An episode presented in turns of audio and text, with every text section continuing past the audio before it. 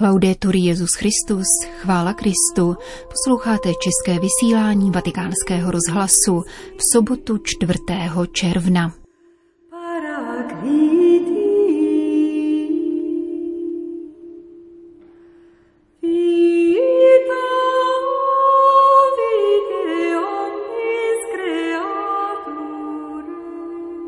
Naše představy o duchu svatém, tak nazval Petr Vizina svůj autorský komentář pro vatikánský rozhlas.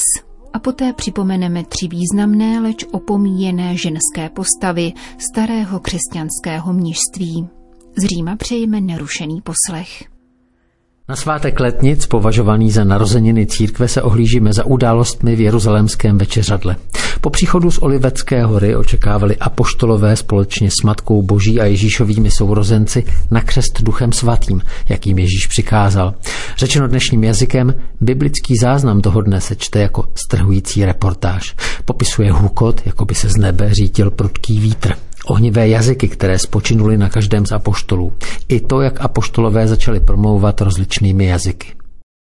Pisatel má smysl pro barvitý detail. Poznamenává, že hlasy z lidu považovali projevy Ducha Svatého u apoštolů za opilost mladým vínem. Že jde o úplně jiný druh Změny stavu je jasné nejpozději ve chvíli, kdy se ujme řeči a poštol Petr. Střízlivě a dopodrobna vysvětluje, co se přihodilo. Řečeno znovu současným jazykem, a poštol uvádí posluchače do širšího kontextu. Cituje židům, kteří se v Jeruzalémě sešli na svátky, dobře známé pasáže z proroků a žalmů. Petr dosvědčuje, že Bůh je živý a sesláním Ducha Svatého plní, co slíbil.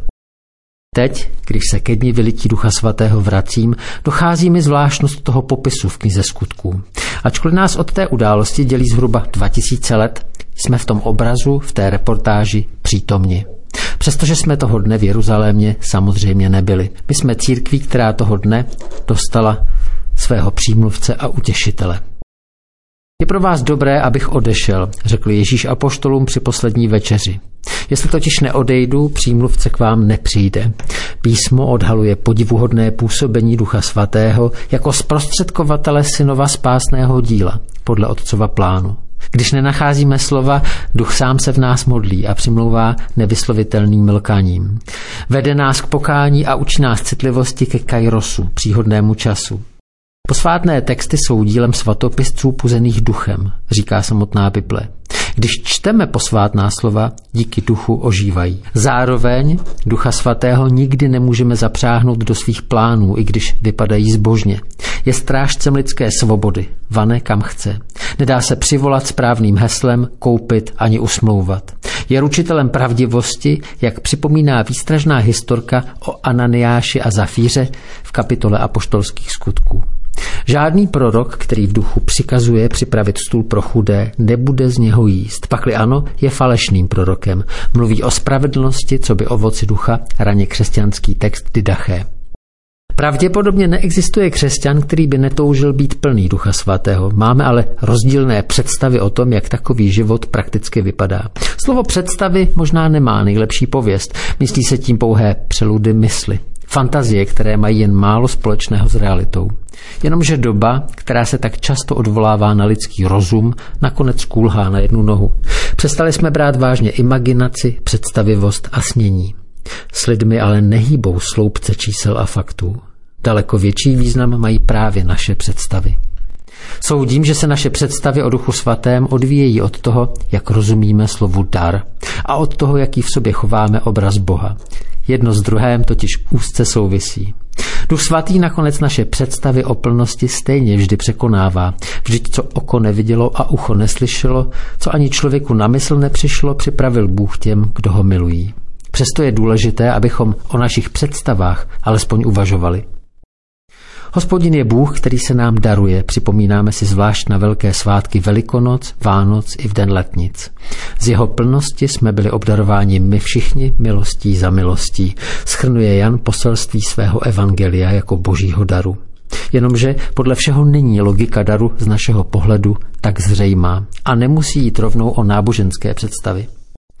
Na vysvětlenou, existuje například představa, že musíme být nejprve dost dobří, abychom dar mohli přijmout, nebo že dar je ve skutečnosti prostředkem či nástrojem k našemu polepšení, k budoucímu výkonu, kterého prozatím ještě nejsme schopni.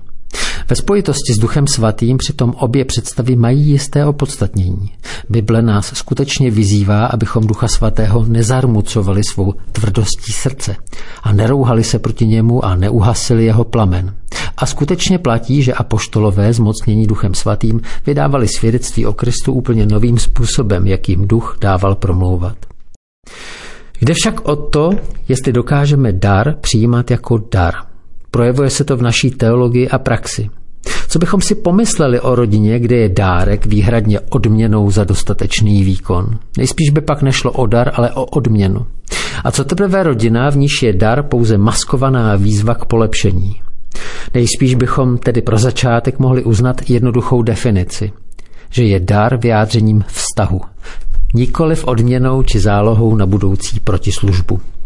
Duch svatý je nevyčerpatelným dárcem, ne odplatou za dobrý výkon. Je naším svrchovaným pánem, nikoli obsílkou k plnění povinnosti. V angličtině existuje pořekadlo, že k opravdovému daru nevedou žádné šňůrky. Rozuměj lanka, kterými darující mohl vodit darovaného jako loutku. Lano, které nás poutá k nebi, použijeme-li tuto metaforu, je právě skutečným darem. Přejdeme-li od řeči víry k jazyku práva, je dár něco ceného nebo žádoucího, zač neplatíme. To není výzva k pasivitě. Letnice jsou příležitostí uvědomit si, že Bůh vždy byl a je tím, kdo jedná první. Požádám Otce a on vám dá jiného přímluvce, aby byl s vámi na věky, zaslíbil Ježíš učeníkům při poslední večeři.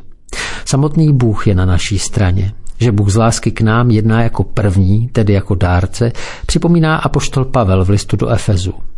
Bůh bohatý v milosrdenství z velké lásky, již si nás zamiloval, probudil nás k životu spolu s Kristem, když jsme byli mrtví pro své hříchy.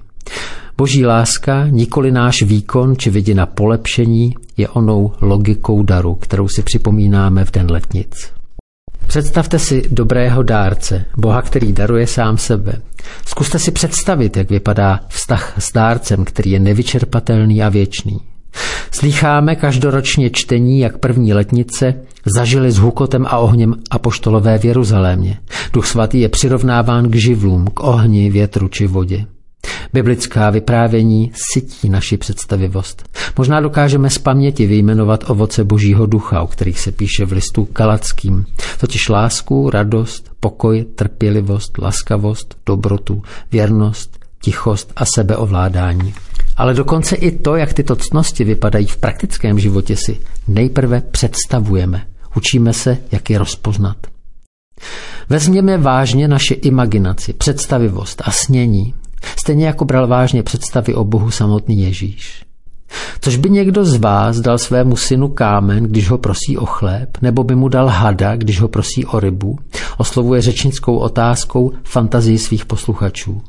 Jestliže tedy vy, až jste zlí, umíte svým dětem dávat dobré dary, čím spíše váš Otec v nebesích dá dobré těm, kdo ho prosí. V příběhu bohočlověka nevidíme velkého loutkaře, který vodí na drátkách herce v experimentu jménem lidstvo. Vidíme Boha, který sám sebe dává, riskuje odmítnutí a raduje se z přijetí. Z jeho plnosti jsme byli obdarováni my všichni milostí za milostí. Naše představy o trojičním Bohu se odvějí od toho, jak rozumíme slovu dar a od toho, jaký v sobě chováme obraz Boha. Naděje neklame, neboť boží láska je vylita do našich srdcí skrze Ducha Svatého, který nám byl dán. Radostného dárce přece miluje Bůh. A teď si představte, že hospodin sám je tím radostným dárcem. Pro českou sekci vatikánského rozhlasu Petr Vizina.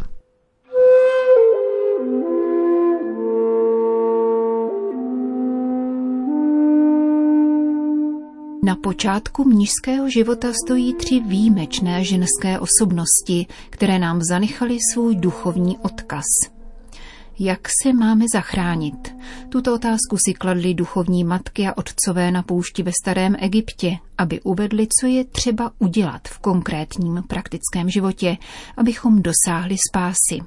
Jakou cestou jít, jaká asketická cvičení konat, jakých ctností dosáhnout, jak překonat útoky ďábla a jeho pokušení, zkrátka jak žít tady a teď, abychom získali věčný život. Slova napomenutí a poučení, která ti to Abba a Amma pozdní antického egyptského mnižství pronášeli, aby pomohli svým žákům, řeholníkům i lajkům, byla schromážděna a písemně zaznamenána v různých řadách a povtegmat otců, z níž nejdůležitější jsou abecední řada, schromážděná podle autorů a seřazená v abecedním pořadí uvedeném jejich jmény, a takzvaná systematická řada, v rámci níž jsou apoftegmata naopak seřazena podle témat, jako například pokora, poslušnost, láska, neodsuzování. Abecední řada uvádí 133 otců a tři matky.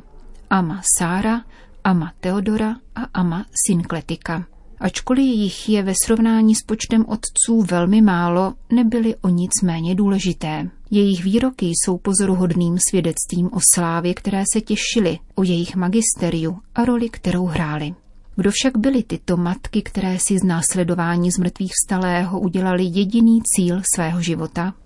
Byly to ženy, které od mládí zasvětily svou existenci mnižství, aby se ve svých domovech a v samotě krypty jako Synkletika nebo v osamělých příbytcích jako Sára či v Cenobii jako Teodora vydali na vážnou a tvrdou asketickou cestu, která je pod vedením ducha přivedla k nejvyšším výšinám ctnosti.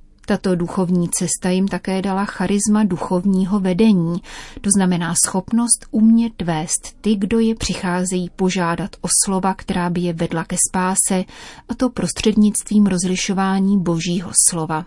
Vždy byli připraveni napomínat, povzbuzovat, utěšovat, doprovázet s přísností i něhou, zahrnovat své syny a dcery modlitbami, aby po překonání všech nástrah ďábla byli oživeni a proměněni duchem.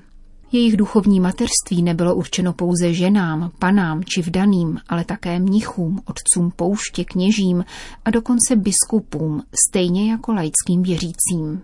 Duchovní vedení totiž nebylo spojeno s genderovými faktory, ale s cestou vykonanou v duchu a tím, že byly ženami božími a pneumatofores, nositelkami ducha, což je činilo schopnými klidně zakotvit do přístavu spásy a připoutat se k víře v Boha jako k pevné kotvě, tyto amy byly referenčním bodem pro celé mnižské a církevní společenství.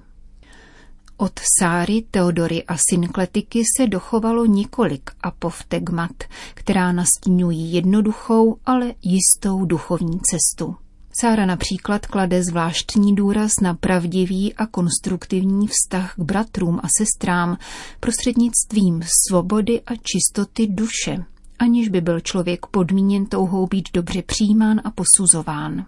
Teodora naproti tomu trvá na snášení utrpení a všech těžkostí, aby si zasloužila a vykoupila čas života.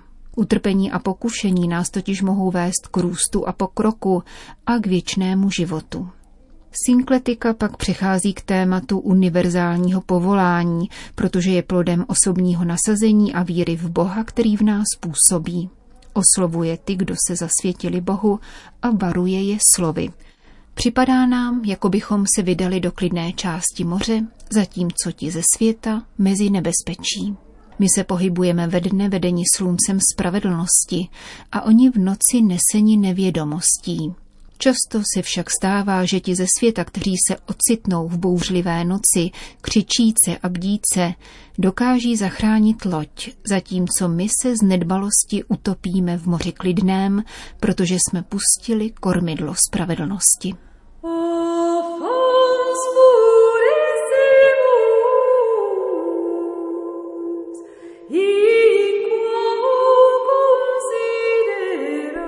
Tolik něco málo k těmto postavám, těmto amám, které příliš dlouho zůstávaly nedostatečně známé a doceněné výzkumem, jak akademickým, tak teologickým, a které je dnes třeba znovu objevit pro docenění role žen v dějinách církve. Končíme české vysílání vatikánského rozhlasu. Chvála Kristu. Laudetur Jezus Christus.